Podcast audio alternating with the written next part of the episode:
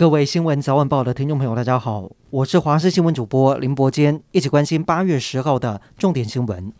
美国知名的冰淇淋品牌哈根达斯产品中验出具有潜在致癌物质的禁用农药，近期遭到了新加坡、欧洲等国家下架多批产品。对此，食药署表示，经过比对国际警讯，发现台湾一共重叠五个品项，总计特定批号大约四十五万杯、六万公斤，已经要求业者停止贩售并且回收。至于哈根达斯香草冰淇淋，因为六月在边境验出未经台湾核准使用的微量农药，一共大约五千四百七十一公斤的产品，已经依规定退运或者销毁，因此并没有流入市面。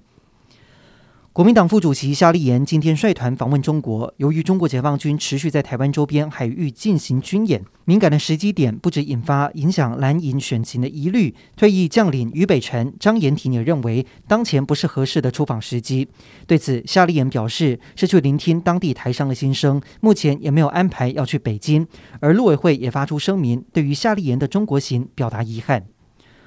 中国国台办今天发表《台湾问题与新时代中国统一事业白皮书》，内容重申所谓“台湾是中国的一部分”以及和平统一、一国两制等等，但不承诺会放弃使用武力。对此，总统蔡英文表示，中国此举的目的就是对台湾无力恫吓的同时，向那些畏惧中国、有意向中国妥协的极少数台湾政党和人士招手。台湾人民要和平，不挑衅，不升高冲突，但是捍卫主权与国家安全，台湾绝对不会退缩。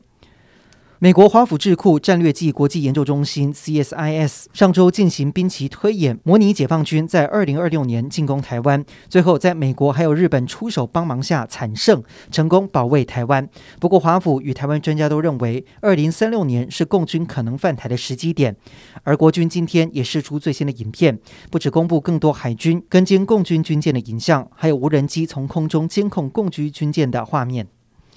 美国总统拜登周二签署晶片法案，将为美国半导体生产挹注一点五兆台币，推动半导体产业和研究，并且试图拉拢美日台韩，希望设立四方联盟，就是要提高对于中国科技的竞争力。对此，专家认为，美国对中国的晶片战术采取攻防并进，并赶在七月底通过，八月签署这项法案，除了想要借此重新领导半导体产业，恐怕也是考量台湾半导体供应链受到影响。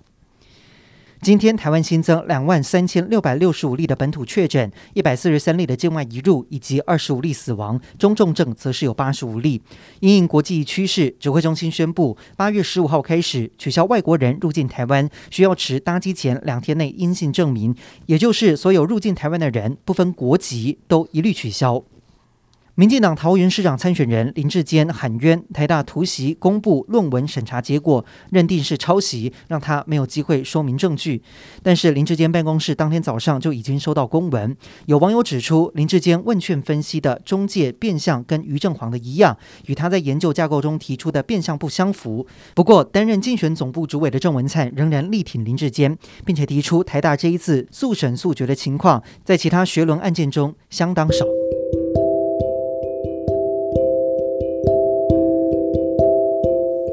以上就是这一节的新闻内容，感谢您收听，我们再会。